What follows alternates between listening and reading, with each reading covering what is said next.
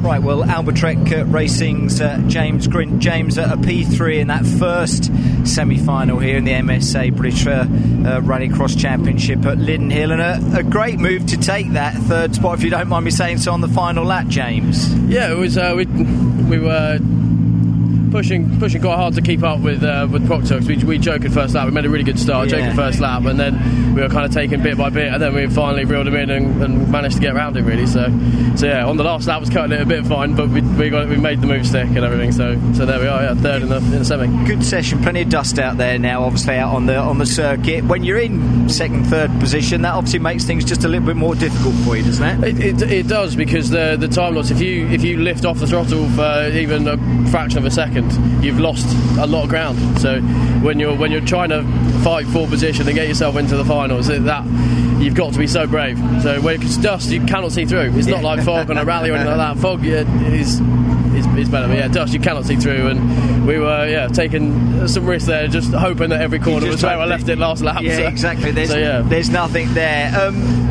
they're a great day out, the, the Rallycross Championships here at uh, Lydden Hill. You're obviously enjoying this season. I think you enjoy being in the car, aren't you? Oh yeah, definitely. I mean, I, for me, it's all about enjoyment, and I, I, I love rally driving, rallycrossing. It's just the best thing in the world for me. So, so to be here, no, no matter what the result, really, I'm always having fun. But I mean, this is this has been the smoothest uh, race of the year for us so far. So we've always ended up tangled in some kind of trouble or mechanical fault. So we've we've had and sort of to, to no fault of the team. I mean, we've we've been let down by a few uh, a few of the major components on the car before, but we yeah, today everything's sort of coming together and we can finally start sort of showing some pace again really. Yeah and when the car's in place I keep saying this yeah. to drivers it makes your job obviously a lot easier. But for yourself personally James as a driver as the season goes on do you feel that you make improvements just within uh, like yeah, a I mean, you know I, a race season? I think even from the even from the worst weekend you can imagine there's always positives to pull yeah. away. So I mean as a driver no matter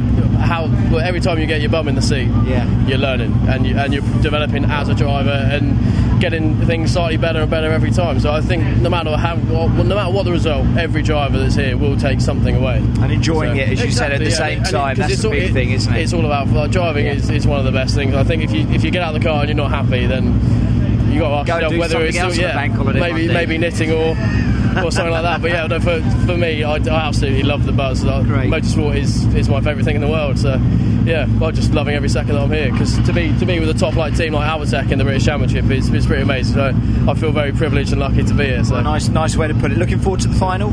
Absolutely, yeah. I, can't, I haven't been in the final for a while now, but uh, yeah, I'm very very much looking forward to it. So, so you'll be giving it a good shot, James. Oh, yeah. Great to catch up with you no here worries. at Hill. Thank you. Thanks a lot.